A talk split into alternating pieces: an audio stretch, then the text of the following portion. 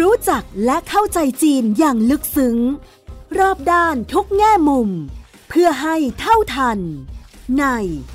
มองจีนมุมใหม่ โดย โสพิษวังวิวัฒนา พบแขกรับเชิญ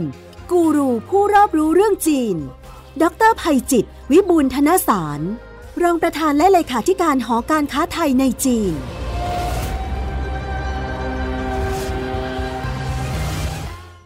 วัสดีค่ะ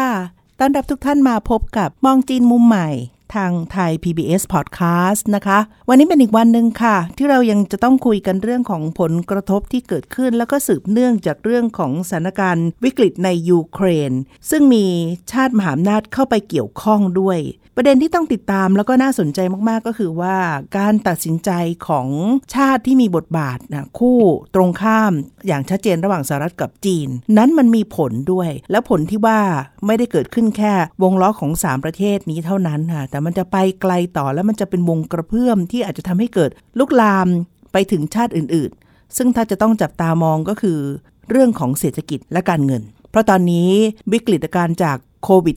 -19 ก็ยังไม่จบนะคะ ยังต้องสู้รบกันอีกนานทีเดียว มองจีนมุมใหม่วันนี้ค่ะ เลยจะชวนมาติดตามฟัง ดรภัยจิตวิบูลธนสาร รองประธานและเลขาธิการหอการค้าไทยในจีน วิเคราะห์ว่า หลังจากสถานการณ์ความขัดแย้งในยูเครนแล้วเนี่ยมันจะมีผลเรื่องของความเสี่ยงหรือโอกาสที่อาจจะเกิดวิกฤตทางเศรษฐกิจ และการเงินในภาพรวมของโลกอย่างไรบ้าง โดยเฉพาะเมื่อชาติมหาอำนาจเข้ามา มี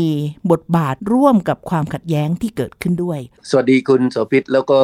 ท่านผู้ฟังที่เคารพทุกท่านครับ ตอนนี้เรายังต้องติดตามวิกฤตการณ์ใน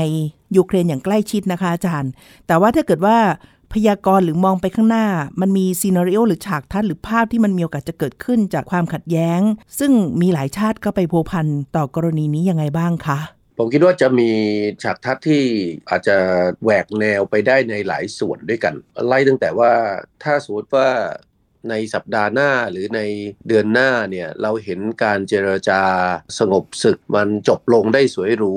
สองฝ่ายตกลงกันได้นำไปสู่การปลดล็อกเรื่องการแซงชั่นที่ผ่านมา หลายสิ่งอาจจะกลับไปสู่สถานการณ์ที่ค่อนข้างเกือบเป็นปกติฉากทัศน์อันที่สองก็คือสงบศึกแต่อะไรเกิดขึ้นถ้าสหรัฐและชาติพันธมิตรยังไม่ยกเลิกการแซงชั่น ก็หมายความว่าผลกระทบที่จะมีกับเศรษฐกิจก็อาจจะลากต่อ โดยเฉพาะยิ่งที่จะมีต่อรัสเซีย แล้วก็อาจจะนำไปสู่การแยกขั้วอันที่สามฉากทัศน์ที่ผมกังวลใจอยู่มากก็คือสงครามยืดเยื้อต่อไปจนจนถึงกลางปีจนถึงสิ้นปีเนี่ยผลกระทบที่จะมีต่อเศรษฐกิจมันจะขยายตัวในวงกว้าง โดยเฉพาะยิ่งถ้าเรามองผลกระทบจาก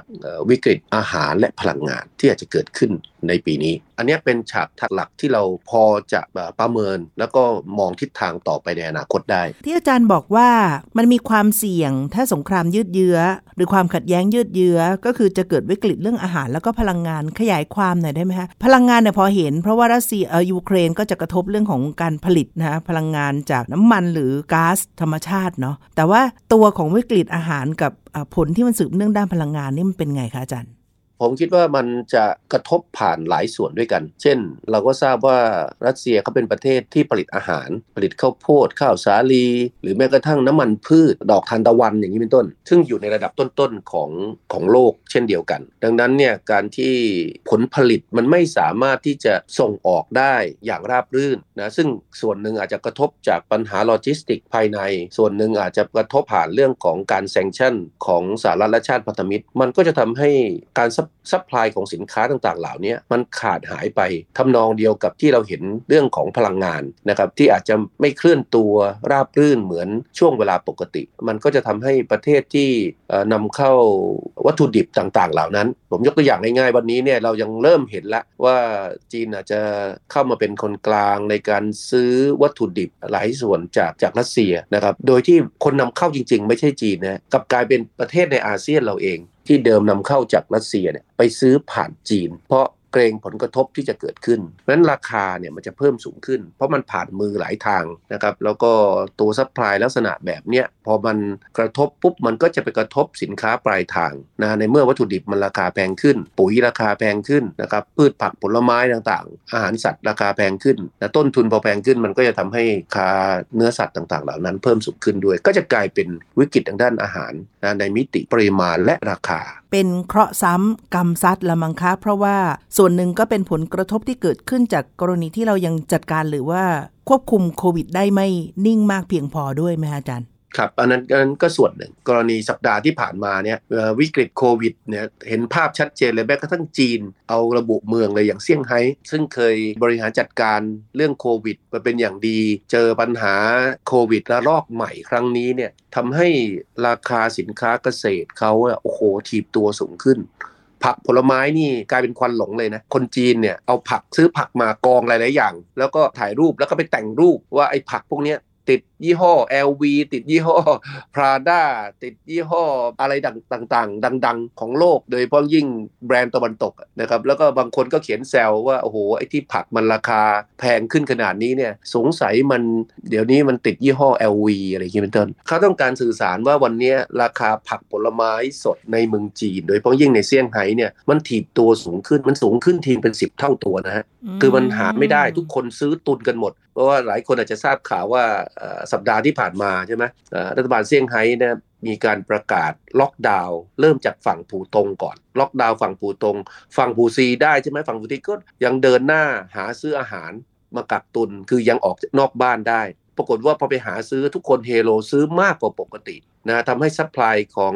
ผักผลไม้ที่เดิมเนี่ยเฉพาะวันที่ 27 เนี่ยเซี่ยงไฮ้จัดซื้อเข้ามาตั้ง 400 ตันนะไม่เพียงพอนะพอไม่เพียงพอก็ทำให้ราคามันถีบตัวสูงขึ้นอืมคือเหมือนกับพูดเสียดสีกระทบกระทบกระเทียบกันนะนี่นี่ก็เป็นภาพสะท้อนว่าโอ้เนี่ยลักษณะแบบเนี้ยมันจะถาโถมซับซ้อนเพิ่มมากขึ้นนะไม่เพียงแต่โควิด แต่อาจจะกลายเป็นนะวิกฤตของ supply จากวัตถุดิบที่เกิดขึ้นจากวิกฤตยูเครนอยู่ด้วย ที่ต้องติดตามก็คือการวางท่าทีของจีนต่อความขัดแย้งในยูเครนครั้งนี้ค่ะ อาจารย์และคุณผู้ฟังคะตรงที่ว่าจีนก็ไม่ได้เห็นด้วยกับการรุกเข้าไปในยูเครนของรัสเซีย แต่ถ้าบอกว่าจะให้ไปยอมตามหรือเห็นเหมือนกับสหรัฐ แล้วก็ฝั่งชาติพันธมิตร ในแง่ที่จะคว่ำบาตรรัสเซียเลยเนี่ยจีนก็บอกไม่ จีนก็มีจุดยืนของตัวเองเหมือนกันแต่อย่างน้อยก็คืออยากจะให้สองฝ่ายเนี่ยได้มาเจรจาหรือมีโอกาสที่จะคุยกันเพื่อคลี่คลายกันได้ท่าทีของจีนแบบนี้จุดยืนตัวเองชัดเจน แล้วก็ไม่ได้เข้าข้างในกลุ่มอย่างที่สหรัฐอยากจะได้เป็นพวก อาจารย์วิเคราะห์ว่ามันจะส่งผลยังไง ต่อไปในอนาคต เพราะว่าทำให้สหรัฐและพันธมิตรคงไม่ค่อยพอใจเท่าไหร่ ชัดเจนครับประเด็นที่เรารู้สึกได้เหมือนกันนะไม่ใช่แต่เฉพาะรัฐบาลสหรัฐนะแม้กระทั่งสื่อมวลชน หรือประชาชนบางส่วนนะของสหรัฐเนี่ยก็แสดงความไม่พอใจ นะต่อจุดยืนของจีนที่ไม่ยอมร่วมแซงชั่นนะครับแต่จีนมองว่าวิธีการดังกล่าวอย่างว่าแล้วมันมันไม่ใช่ทางออกนะครับน่าจะต้องให้สองฝ่ายมาเข้าสู่โต๊ะเจรจาเริ่มสงบศึกกันทำให้ทุกอย่างมันคลี่คลายจีนพยายามใช้วิธีการก็คือแนวคิดก็คือว่าพยายามจะให้ทุกๆฝ่ายเนี่ยมาร่วมกันถอนฟืนออกจากกองไฟในครั้งนี้นะครับลดอุณหภูมิความขัดแย้งลง ตรงนี้เองเนี่ยก็ทำให้สหรัฐซึ่งคาดหวังมาก เพราะรู้ว่าจีนเนี่ยจะช่วยกดดันรัสเซีย ให้หยุดรบเป็นผลสอดคล้องกับความต้องการของสหรัฐและชาติพันธมิตรได้ แต่ปรากฏว่าพอจีนวางจุดยืนที่เป็นกลางนะในลักษณะที่คุณเอ่อโสภิตเกริดเมื่อสักครู่นี้เนี่ยก็เลยทำให้สหรัฐและชาติพันธมิตรแสดงความไม่พอใจอย่างมาก แม้กระทั่งเราเห็นคลิปสื่อมวลชนของสหรัฐเชิญท่านเอกอัครราชทูตของจีนประจำสหรัฐไปสัมภาษณ์เนี่ยก็เหมือนกับถามคำถามแบบไม่ค่อยเกรงใจ ถามคำถามแบบชี้นำ มีการแทรกนะแบบแบบเสียมารยาทนะต้องใช้คำว่าอย่างนั้นเนี่ย อยู่หลายครั้ง And distrust relations with Russia gave us a unique position Indeed, in, that's- uh, in the international efforts That's for exactly peace talks. and you know. that's exactly what the White House is saying that you are in such a position of power Yeah, let me here say- to pick up the phone and call Vladimir Putin. Has Xi Jinping, your president, told Vladimir Putin ซึ่งก็ to เป็นเรื่องที่ stop แปลก the มาก invasion? นะครับ Do ที่ you เราเห็นสื่อ condemn มวล it? ชนของสหรัฐเนี่ย Let me ไป continue. ไกลขนาดนั้น You know, นะในห่วงเวลานี้ แล้วจีนจะเดินหน้าต่อยังไงถ้า มันเป็นในรูปแบบที่น่ากังวลที่อาจารย์บอก อย่างเมื่อสักครู่ว่าสงครามมันจะยืดเยื้อแล้วมันยังหาจุดลงไม่ได้ เพราะตอนนี้เนี่ยข่าวคราวที่เราได้ยินมาอย่างต่อเนื่องคือมีความสูญเสียในยูเครนในเมืองต่างๆเนี่ยเยอะมาก ผู้คนก็อยู่ท่ามกลางความหวาดวิตกใช้ชีวิตอยู่อย่างยากลำบากมากด้านมนุษยธรรมเนี่ยจีนจัดสรรอาหารน้ำดื่มยูกยานะครับรวมทั้งเอ่อสิ่งทอต่างๆนะฮะเข้าไปช่วยเหลือผู้ประสบภัย โดยไม่เลือกสัญชาติอะนะฮะว่าง่ายแต่คนส่วนใหญ่ก็แน่นอนก็คงเป็นชาวยูเครน ที่อยู่ในพื้นที่ลดการสูญเสียและผลกระทบที่เกิดขึ้น แต่ขณะเดียวกันเนี่ยจีนก็สนับสนุนพยายามจะพูดคุยหารือผู้ที่เกี่ยวข้องกับประเทศที่เกี่ยวข้องนะครับอย่างเช่นณขณะนี้เนี่ยเราก็จะเห็นอีกด้านหนึ่งของตุรกี หรือแม้กระทั่งอินเดียที่พยายามมาช่วยเป็นคนกลางนะเราก็จะเห็นว่าประเทศเหล่านี้จริงๆแล้วก็ได้รับการสนับสนุนจากจีนในอีกทางหนึ่ง จีนใช้หมากล้อมหลายตัว เพื่อ หาหลาย ๆ ช่องทางเพื่อเปิดให้ยูเครนและรัสเซียได้มีการพูดคุย หาทางลงที่เหมาะสมนะครับไอ้พวกนี้ใช้เวลาค่อยๆพูดคุย สัญญาณช่วงปลายเดือนนี้ผมก็คิดว่ามีสัญญาณเชิงบวก หลังจากเจรจากันมา 6-7 รอบแล้วเนี่ยผมคิดว่าถ้าทิศทางไปอย่างนี้นะครับความคลี่คลายน่าจะเกิดขึ้นในต้นเดือน แล้วก็ท้ายที่สุดมันอาจจะนำไปสู่การความสงบของสงครามได้ในในเดือนหน้า อันนี้ก็เป็นความคาดหวังนะครับแต่ก็หวังเพียงว่าสหรัฐและชาติพันธมิตรจะไม่มีการเรียกประชุมองค์การร่วมประเทศ หรือเรียกร้องให้ประเทศพันธมิตร โดยเฉพาะยิ่งที่อยู่ในยุโรปเนี่ยขนกองฟืนไต่ก็ไปในกองไฟเพิ่มเติมอืมนะครับเพราะเราจะสังเกตได้ว่าเอ่อหลายครั้งที่ผ่านมาเนี่ยพอมีสัญญาณเชิงบวกปั๊บนะเราก็จะเห็นสหรัฐและชาติพันธมิตรออกมาประกาศแซงชั่นเพิ่มประกาศสนับสนุนในการจัดส่งนะให้ความช่วยเหลือในเรื่องของอาวุธยุโทโธปกรณ์อะไรต่างๆ เหล่านี้ หรือแม้กระทั่งล่าสุดเรียกร้อง แล้วก็บอกให้นาโตแสดงจุดยืน แล้วก็พร้อมที่จะให้การสนับสนุนยูเครนนะเรื่องลักษณะแบบนี้ในมุมมองผมเนี่ยมันเป็นการเติมฟืนเท่ากับกองไฟ ซึ่งมันจะทำให้การเจรจาเนี่ยมันลากยาวนะครับแล้วก็จะใช้เวลาใช้ความพยายามเพิ่มมากขึ้นความหมายของอาจารย์คือตอนนี้จีนกำลังใช้กลวิธีอันหนึ่งที่ไม่ได้ออกหน้าโดยตรงสำหรับการจะคลี่คลายความขัดแย้ง แต่ว่า ให้เพื่อนหมากล้อมที่ว่าเนี่ยชาติอื่นๆ ซึ่งเป็นพันธมิตรที่ดีกับจีนเนี่ยส่งเสียงเข้ามาแล้วก็ยื่นมือเข้ามาไกล่เกลี่ย หรือว่าให้มีบทบาทในการเจรจาระหว่างยูเครนกับรัสเซียด้วย หรือกับคู่ขัดแย้งคือฝั่งสหรัฐกับพันธมิตรด้วยแบบนั้นนะ ใช่ครับ ช่วงนี้จีนทำหลายวิธี หลังจากแสดงจุดยืนที่จะเข้ามาเป็นคนกลาง มีบทบาทในเชิงรุกนะพอสหรัฐไม่ไม่เอาด้วย ดูเหมือนจะไม่ค่อยร่วมมือนะครับกับแนวทางดังกล่าว ก็ทำให้จีนเนี่ยไม่อยากเปลืองตัวมากในระยะนี้ก็ใช้หมากอื่นนะที่ตัวเองมีอยู่นะเป็นคนเดินเกมเรื่องพวกนี้นะไปพลางก่อน ถ้ามันคืบหน้าไปถึงระดับหนึ่งเผลอจีนก็อาจจะไม่จำเป็นนะฮะที่จะต้องออกมาแสดงบทบาทนำเพียงแต่ว่ามันนำไปสู่การเจรจาที่ลงตัวได้เนี่ยผมคิดว่าก็เป็นที่พอใจของของรัฐบาลจีน มีข้อกล่าวหาหนึ่งที่พูดกันมาโดยตลอดแล้วก็รับรู้อยู่ว่าสหรัฐอเมริกามีรายได้ส่วนหนึ่งก็มาจากการขายอาวุธเป็นไปได้ไหมที่ถ้าสงครามมันยังยืดเยื้อต่อไป อย่างน้อยที่สุดในส่วนของกลุ่มผู้มีผลประโยชน์จากเรื่องของการใช้ยุทโธปกรณ์ต่างๆเนี่ยมันก็อาจจะเป็นเงื่อนไขอันหนึ่งที่ทำให้ปัญหาความขัดแย้งอาจจะไม่ได้จบลงเร็วอย่างที่คิดค่ะอาจารย์ ครับมีนักวิเคราะห์หลายส่วนด้วยกันนะครับที่มองประเด็นนี้นะผมก็หวังแต่เพียงว่าสหรัฐแล้วก็ชาติพันธมิตรบางส่วนเนี่ยจะไม่มองเรื่องเหล่านี้นะว่าเป็นเรื่องของผลประโยชน์ของชาติ หารายได้บนความตายของผู้คนชาติอื่นนะเราลองมานั่งนึกถ้าเกิดว่าสมรภูมิสงครามเนี่ยมันเคลื่อนย้ายไปอยู่ในแถบอเมริกาเหนือเนี่ยผมเชื่อว่าสหรัฐก็อาจจะมาเรียกร้องนะขอให้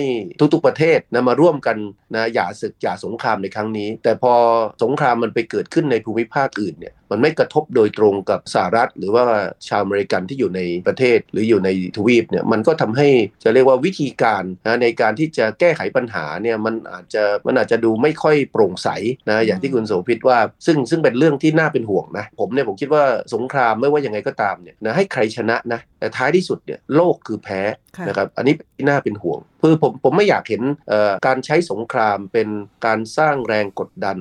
สร้างความกลัวให้เกิดขึ้นในจิตใจของรัฐบาลหรือประชาชนในแต่ละประเทศทั่วโลกนะเราก็ต้องไปสะสมอาวุธ เราก็ต้องไปจัดกองกำลังทหาร แทนที่จะใช้เม็ดเงินต่างๆ เหล่านั้น ใช้ทรัพยากรต่างๆ เหล่านั้น เพื่อการพัฒนาเศรษฐกิจนะและสังคมของประเทศนะครับลองไปนั่งดูดิเราจะเห็นแม้กระทั่งช่วงหลังเนี่ยซาอุดิอาระเบียเนี่ยทำไมช่วงหลังจึงขยับมาทางจีน หรือแม้กระทั่งกับรัสเซียเพิ่มมากขึ้น เพราะว่าซาอุดิอาระเบียเองเนี่ยขายน้ำมันมหาศาลเลยนะแต่เม็ดเงินที่ได้ส่วนหนึ่งเนี่ยถูกบีบนะให้ไปจัดซื้ออาวุธยุทโธปกรณ์จากสหรัฐนะเป็นการตอบแทน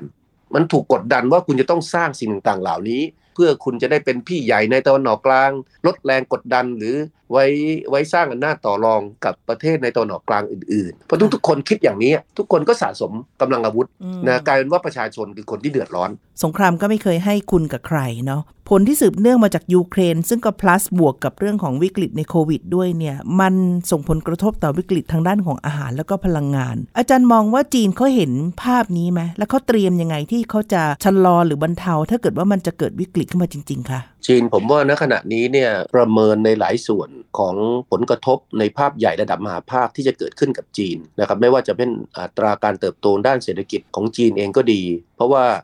อังถาดก็ดี IMF ก็ดีใช่ไหมก็ออกมาประเมินแล้วว่า ตัวเลขการเติบโตด้านเศรษฐกิจนะมันจะลดลง อย่างอังถาดเนี่ยดึง 1%ออกไปเลยนะ จากเดิมอืมกำหนดประเมินไว้ก่อนหน้านี้ 3.6%ค่ะที่จะเห็นเศรษฐกิจโลกเติบโตเนี่ยวันนี้บอกว่าประเมินใหม่เนี่ยเหลือแค่ 2.6%คือหายไปแบบ 30% 35%อะไรอย่างนี้เป็นต้น แสดงว่าโอ้โหเศรษฐกิจโลกมันแทนที่มันจะโตขึ้นนะนะนะมันโตน้อยกว่าที่ควรจะเป็น ซึ่งแน่นอนพอเราบอกว่าจีนเป็นประเทศที่มีบทบาททางด้านเศรษฐกิจโลกค่อนข้างมาก หรือได้รับประโยชน์จากการเติบโตของเศรษฐกิจโลกค่อนข้างมาก ไม่ว่าจะเป็นมิติการค้าการลงทุนก็ตามพอมันไม่โตอย่างนั้นเนี่ยมันก็จะกระทบกลับมาที่จีน แสดงว่าจีนเนี่ยอาจจะต้องหันมาพึ่งพาภาคภายในประเทศเพิ่มมากขึ้น คุณกำลังฟัง มองจีนมุมใหม่ ทางไทย PBS Podcast หรืออย่างเรามองเรื่องของวิกฤตพลังงานที่เมื่อกี้คุณสมพิตว่าเนี่ยจีนเนี่ยวันนี้เนี่ยเราจะเห็นเรื่องของการให้ความสำคัญกับเรื่องของการเตรียมอาหารภายในประเทศนะปีนี้เป็นอีกปีหนึ่งที่จีนหยิบยกเรื่องของการพัฒนา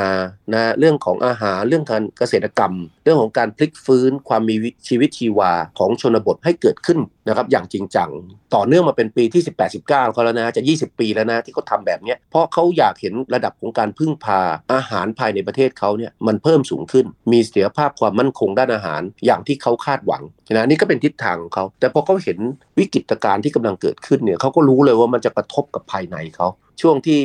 รัสเซียเริ่มบุกยูเครนช่วงนั้นเนี่ยนะครับมีปฏิบัติการเนี่ยก็เป็นช่วงเดียวกับที่ก่อนหน้านี้มีการประชุมสองสภา จีนก็ปรับเลยบอกว่าต้องหยิบยกเรื่องนี้มาเป็นเรื่องหัวใจสำคัญแล้วก็ประกาศที่จะต้องสร้างความมีชีวิตชีวาให้ภาคการเกษตร ให้กับเกษตรกรของเขาอีกครั้งหนึ่งค่ะอันที่สองที่ผมคิดว่าจะกระทบเอ่อลงในภาพย่อยก็คือเรื่องของราคาพลังงาน วันนี้เนี่ยขนาดว่ามีสัญญาณเชิงบวกของการเจรจา เราก็ยังเห็นราคาน้ำมันดิบสูงเกินกว่า 100 เหรียญต่อบาร์เรล ถ้าผ่านไปอีกระยะหนึ่งนะสิ่งที่มันจะเกิดขึ้นโอเค ผลบวกก็อาจจะบอกว่าเอาวคนจะได้หันไปใช้พลังงานสีเขียวนะไปใช้รถไฟฟ้ามากขึ้น แต่สิ่งที่มันจะเกิดขึ้นในปีนี้ก็คือ มันจะผสมผสานกันทำให้อัตราเงินเฟ้อเนี่ยเพิ่มสูงขึ้นและอัตราการขยายตัวด้านเศรษฐกิจมันจะชะลอตัวลง ถ้าวิกฤตการณ์พลังงานมันลากยาว นะต่อไปเรื่อยๆ หรือเผลอๆอาจจะทำให้การชะลอตัวด้านเศรษฐกิจเนี่ยนะมันกระทบรุนแรงในเชิงลบมากขึ้นไปอีกอืมเพราะว่าคนก็เริ่มไม่ไหวละว่าง่ายๆโอ้โหราคาน้ำมันขนาดนี้ รัฐบาลแต่รัฐบาลที่มาอุดหนุนนะครับอย่างเช่น ยกตัวอย่างรัฐบาลไทยเราก็จะเริ่มหาทางออกแล้ว ถ้าสถานการณ์เป็นอย่างนี้เนี่ยมันอุดหนุนไม่ได้ระยะยาวพอราคาน้ำมันมันแพงขึ้น มันก็กระทบกับค่าขนส่ง กระทบกับราคาสินค้าปลายทาง อาจจะกระทบกับการเคลื่อนย้ายของผู้คน คือไม่อยากออกจากบ้านไม่อยากใช้จ่ายเงิน เพื่อที่ว่าจะได้อยู่รอดจนถึงปลายปีทำนองนี้ สงกรานต์อย่างเงี้ยอีกเดือนหน้าที่ที่จะมีก็ก็อาจจะคิดหนักเลยมีนะคนเที่ยวน้อยอืมนะฮะค่ะเนี่ยเนี่ยลักษณะแบบเนี้ยผมคิดว่าอาจจะเกิดขึ้น มันจะยาวไปจนถึงแม้กระทั่งมาตรการ sanction ที่สหรัฐและชาติตะวันตกกดดันรัสเซียนะครับมันจะทำให้เกิดการแยกขั้วที่เร็วและเป็นรูปธรรมมากขึ้นในอนาคตเราจะเห็นรัสเซียใช่ไหมเริ่มขยับแล้วก็เรียกร้องชาติพันธมิตรของตัวเองบ้างนะครับ บอกเฮ้ยต่อไปจะค้าขายอะไรมาค้าขายในรูปของเงินรูเบิลนะนะครับ ไม่ต้องไปใช้ดอลลาร์แล้วคุณจะซื้อพลังงานนะ ถ้าคุณจ่ายด้วยเงินรูเปิลคุณเป็นเพื่อนผมนี่ ผมยินดีจะให้ราคาส่วนลดจูงใจคุณซะอีกเกิดลักษณะของการแยกขั้ว แต่อันหนึงนะที่ผมคิดว่าสหรัฐประเมินและอาจจะผิดพลาดก่อนหน้านี้เนี่ยก็คือสหรัฐอาจจะประเมินว่าไม่มีทางที่รัสเซียจะทำได้ แต่ปรากฏว่าพลังงานเนี่ยมันกลายเป็นสิ่งที่แยกออกจากทั้งยุโรปก็ดี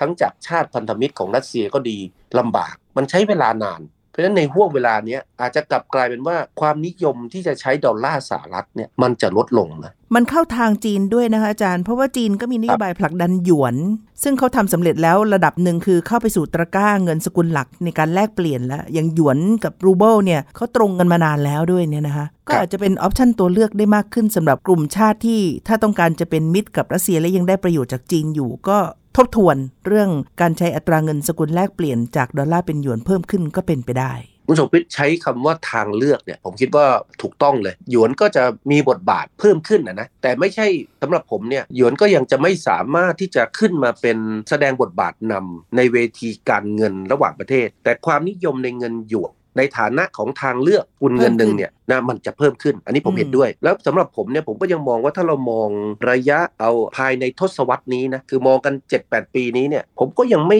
เชื่อมั่นว่าเงินหยวนจะก้าวขึ้นมาเป็นเงินสกุลหลัก ทัดเทียมกับดอลลาร์สหรัฐ และไม่มีเหตุผลนะที่จีนจะต้องเร่งผลักดันและทำเรื่องพวกนี้ เพราะยิ่งเร่งผลักดันยิ่งทำเรื่องเหล่านี้เนี่ยความขัดแย้งนะหรือแรงกดดันที่จะมีกับสหรัฐเนี่ยก็จะยิ่งเพิ่มมากขึ้น ท้ายสุดสหรัฐก็อาจจะมากดดันผ่านเอ่อมิติในเวทีเรื่องของการเมืองการทหารในด้านอื่น จีนตอนนี้เนี่ยไม่อยากเอาไม้ซีกไปงัดไม้ซุงซื้อเวลานะให้ตัวเองแข็งแกร่งมากขึ้น ให้สรรพกำลังในมิติเชิงเศรษฐกิจการเมืองนะในเวทีระหว่างประเทศดีพร้อมเนี่ยผมคิดว่าถึงจุดหนึ่งแล้วเนี่ยเขาจะได้ชาติพันธมิตรมามาเป็นคนผลักออกมาข้างนอกนะครับแล้วก็หลาย ๆประเทศ ผมเชื่อว่าจะให้การยอมรับจีนนะในฐานะพี่ใหญ่ในฐานะผู้นำเพิ่มมากขึ้น อย่างเต็มใจครับ ดิฉันเห็นสองภาพที่ชัด อันที่หนึ่งก็คือการแยกขั้วชัดเจนมากขึ้น ระหว่างฝ่ายที่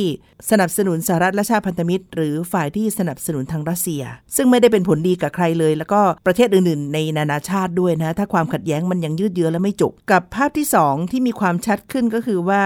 ผลจากทั้งโควิด แล้วก็ยูเครน จะมีโอกาสทำให้เกิดวิกฤตทางด้านของอาหารและพลังงาน แต่ว่าจีนเห็นตัวนี้ และจีนก็มีมาตรการที่รองรับคือทำมาพักหนึ่งแล้วด้วยมันจะเริ่มเห็นผล เขาน่าจะได้รับผลกระทบที่น้อย เพราะว่า วิกฤตอาหารพลังงานเนี่ยหันกลับมาพึ่งเรื่องของการพัฒนาอาหารในประเทศให้เลี้ยงพลเมืองของตัวเองให้ได้มากพอจากเมื่อก่อน ซึ่งมีภาพที่เขาพยายามจะต้องออกไปหาจากนอกประเทศส่งเข้ามาเนาะซึ่งมันก็บวกกับนวัตกรรม ก็ทำให้สามารถจะได้ผลผลิตเพิ่มขึ้น ในคุณภาพที่ดี แล้วก็เป็นอาหารปลอดภัย แล้วก็ด้านพลังงานเขาก็เน้นไปสู่พลังงานสีเขียวเพิ่มมากขึ้นภาพเหล่านี้จะทำให้จีนได้รับผลกระทบน้อยหรือเซฟกว่า เวลาที่มันมีวิกฤตความขัดแย้งอื่นในโลกไหมฮะอาจารย์ ผมคิดว่าจีนเนี่ยเวลาเขาเขามองอะไรหรือเขาวางแผนอะไรเนี่ยเขามองฉากทัดหลาย ๆ ทางออกหลายๆทางเลือกเนี่ยนะแล้วก็วิเคราะห์มันอย่างจริงจัง ถ้าเรามองจีนนะในช่วง 20 ปีที่ผ่านมาเนี่ยจริงๆแล้วเราเห็นหลาย ๆ เรื่องนะที่ผมคิดว่าแม้ว่าเขาจะบอกว่าเป็นประเทศที่มีเศรษฐกิจเติบโตโน่นนี่เนี่ยแต่เขาก็ยังให้ความสำคัญกับการกำกับควบคุม เช่น การใช้พลังงาน เขาบอกว่าพลังงานไม่ใช่ของใครคนใดคนหนึ่งนะฮะประเทศยังต้องซื้อนะอยากเห็นทุกคนประหยัดเขาผลิตอาหารเพิ่มมากขึ้น เขารวยเนี่ยเขามีตังค์เขาสามารถซื้อหาอาหารจากทั่วโลกบริโภคได้ แต่จีนก็บอกว่าไม่ได้ความมั่นคงด้านอาหารเป็นหนึ่งในนโยบายสำคัญนะลักษณะแบบนี้เองเนี่ยผมคิดว่าเป็นสิ่งหนึ่งที่บางทีย้อนกลับมาที่บ้านเราเนี่ยเราอาจจะต้องคิดและวางแผนดีๆ เพราะเราก็ไม่รู้ว่าสถานการณ์ตรงนี้มันจะลุกลามยาวนานไปขนาดไหน สินค้าบ้านเราที่แม้เราจะเป็นอู่ข้าวอู่น้ำของโลกเนี่ยผลิตส่งออกอาหารในบรรดาประเทศที่มีขนาดเท่าๆกันเนี่ยเรานำคนอื่น แต่เราก็อาจจะต้องคิดเหมือนกันว่าเอ๊ะบางอย่างเราอาจจะต้องวางแผนเพาะปลูกหรือผลิตเพื่อทดแทนการนำเข้าไหม เพราะมันอาจจะผันผวนมากขึ้น หรือการส่งออกที่เราเคยส่งออก โดยไม่ไม่สนใจไม่เคยคิดเรื่องการกำกับควบคุมนะเพื่อลดความเสี่ยงเนี่ยเราอาจจะต้องหันมากำกับควบคุมในบางระดับ ขณะเดียวกันเนี่ยผมคิดว่าที่น่าสนใจคือเวลาเขาคิดและวางแผนเรื่องพวกนี้เนี่ยนะเขาคิดและวางแผนโดยมองภาพใหญ่เป็นหลักแม้ว่าเราจะบอกว่าเออจีนจะได้รับผลกระทบน้อยเผลอๆจะได้ประโยชน์นะจากวิกฤตที่มันเกิดขึ้น จริง ๆ แล้วจีนเสียโอกาสจากความไม่สงบที่เกิดขึ้นมหาศาลเลย ยังไงบ้างนะครับคะคือจีนอยากเห็นความสงบมันเกิดขึ้น เพื่อที่จีนจะได้หาซื้อพลังงานได้ง่าย หาซื้ออาหารในราคาถูก นโยบายที่เขาต้องไปกำกับควบคุมรักษาเสถียรภาพต่างๆ ก็จะได้ลดความกังวล อย่าลืมว่าพอจีนเขามีประเทศเป็นประเทศที่ใหญ่มีประชากรเยอะเนี่ยนะครับเขามีปัญหาความท้าทายที่สลับซับซ้อนซ่อนอยู่ในประเทศเขาเพราะฉะนั้นถ้าปัญหามันลดลงเนี่ยเขาก็จะได้เอาเรี่ยวแรงเอาทรัพยากรเขานะไปวางแผนสำหรับการพัฒนานะครับอืมหรือจีนก็เป็นประเทศที่มีระดับของการพึ่งพาในเรื่องการค้าการลงทุนทุนกับเวทีโลกค่อนข้างสูงเนี่ยพอทุกอย่างมันสงบนะการเมืองมันสงบทุกอย่างสงบโลจิสติกก็ทำง่ายนะการลงทุนจากต่างชาติก็เข้ามา หรือจีนก็ไปลงทุนที่รัสเซียหรือยูเครน อยู่ตั้งเยอะมันก็จะได้สานต่อเติบโตไปในระยะยาว นโยบาย Belt and Road Initiative ที่เขาวางแผนไว้ก็ไม่ต้องสะดุดอะไรต่างๆ เหล่านี้นะมันสะท้อนว่าจริงๆแล้วจีนก็ไม่อยากให้สงครามมันเกิดนะอืมเพื่อที่จะได้รับประโยชน์นะในภาพใหญ่ในระยะยาว มีประเด็นที่จะถามกลับมาถึงไทยเหมือนกับเราอยู่ไกลกับยูเครน แต่แท้ที่จริงเราก็ได้รับผลกระทบด้วย ชัดที่สุดตอนนี้ก็คือสถานการณ์เรื่องพลังงานเนาะตอนนี้ใครใช้รถยนต์และเติมน้ำมันถังใหญ่เนี่ยเกิน 2,000 บาทต่อการเติมหนึ่งครั้งนี่ปาดเหงื่อกันเลยทีเดียวค่ะอาจารย์ เรา เราจะควรต้องเตรียมยังไง ทั้งความเสี่ยงที่จะเกิดวิกฤตทางด้านของอาหารและพลังงาน เมื่อกี้อาจารย์แตะถึงเรื่องความมั่นคงทางอาหารที่สำคัญไปแล้วนะ แล้วก็เรื่องของทางพลังงานด้วยจะมีคำแนะนำไหมคะ ผมคิดว่าในส่วนของพลังงานเนี่ยก็อยากเชิญชวนอยากเรียกร้องทุกๆคนนะต้องเริ่มมองมิติของความประหยัดนะให้เกิดขึ้น แม้ว่าหลายคนจริง ๆ แล้วหลาย ๆ ครอบครัวก็ทำอยู่แล้ว เพราะเราเห็นราคาที่มันถีบตัวสูงขึ้น ก็เป็นภาพสะท้อนที่ผมคิดว่าแน่นอนมันจะกระทบกับมิติเชิงเศรษฐกิจ ยิ่งในห่วงเวลาที่เรายังไม่หลุดพ้นจากเรื่องของโควิดสถานการณ์เศรษฐกิจในภาพรวมเรามันยังไม่พลิกฟื้นอย่างแท้จริงเนี่ยถ้าจะไม่ให้ผลส่งผลกระทบในวงกว้าง ทุก ๆ ครอบครัว ทุกๆ คนเนี่ยต้องหันกลับมาประหยัดพลังงาน ปิดไฟตอนออกจากห้องนะฮะเดินขึ้นชั้น 2 ชั้น ไม่ใช้ลิฟต์อะไรต่างๆ เหล่านี้นะผมคิดว่าทำให้เป็นประจำอย่างน้อยเราประหยัดส่วนหนึ่งเราก็สามารถเอาเม็ดเงินต่างๆ เหล่านั้นไปใช้ดูแลครอบครัวดูแลทางด้านเศรษฐกิจให้มันดีขึ้น อาจารย์คิดว่าวิกฤตพลังงานจะทำให้เป็นตัว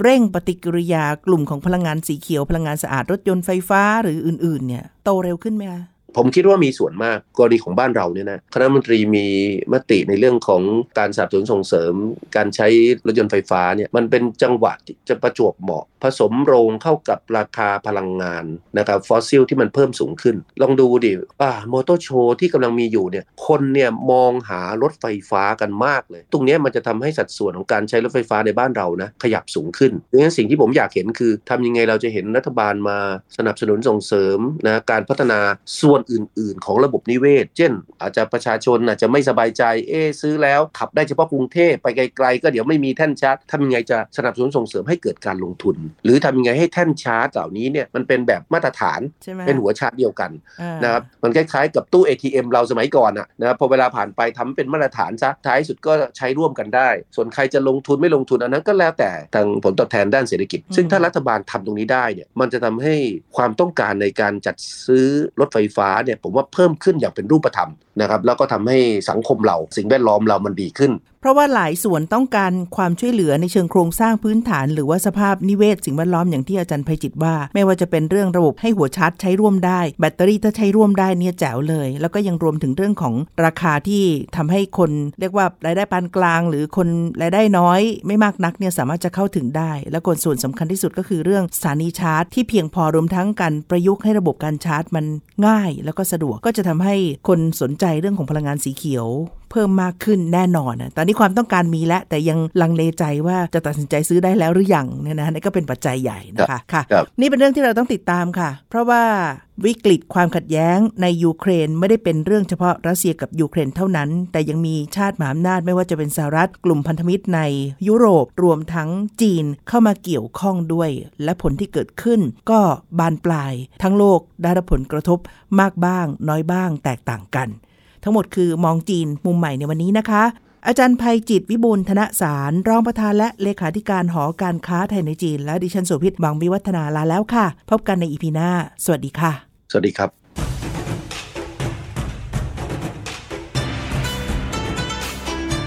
ติดตามฟังรายการ มองจีนมุมใหม่ ได้ทางเว็บไซต์และแอปพลิเคชันไทย PBS Podcast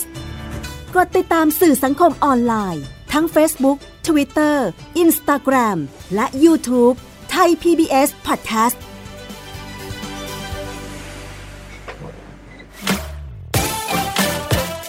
This is Thai PBS Podcast. We the world, we the voice.